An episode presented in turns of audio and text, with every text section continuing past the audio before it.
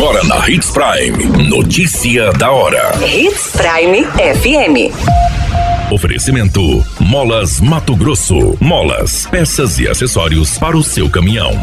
Notícia da hora. Centro Integrado Jacarandás está fechado nesta semana para reparos. Ministro estima prazo para atualizar estudos da ferrovia Sinop-Miritituba. Notícia da hora. O seu boletim informativo.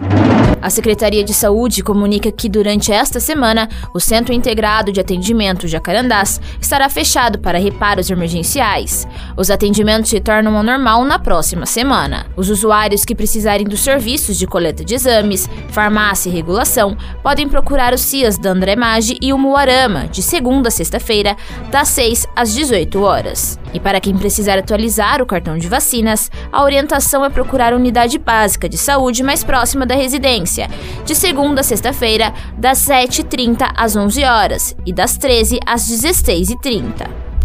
Os atendimentos serão retomados na próxima segunda-feira.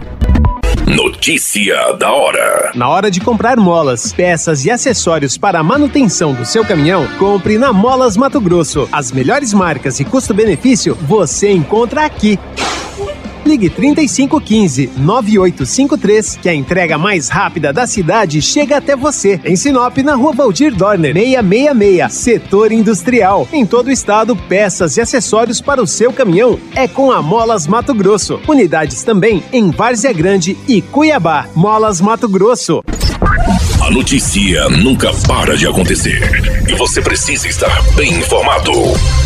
Só aqui na Hits Prime. O ministro dos Transportes, Renan Filho, estimou um prazo para atualização dos estudos para a implantação dos 933 quilômetros de trilhos da ferrovia Sinop-Miritituba. Em maio deste ano, o ministro do Supremo Tribunal Federal, Alexandre de Moraes, autorizou o governo federal a retornar as análises para a retomada do projeto, que estava suspenso desde 2021.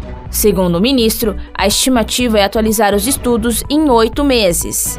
Antes da conclusão dos estudos, a implantação da ferrovia deve ser debatida na Comissão de Desenvolvimento Regional do Senado, que aprovou o requerimento para promover uma audiência pública sobre as obras.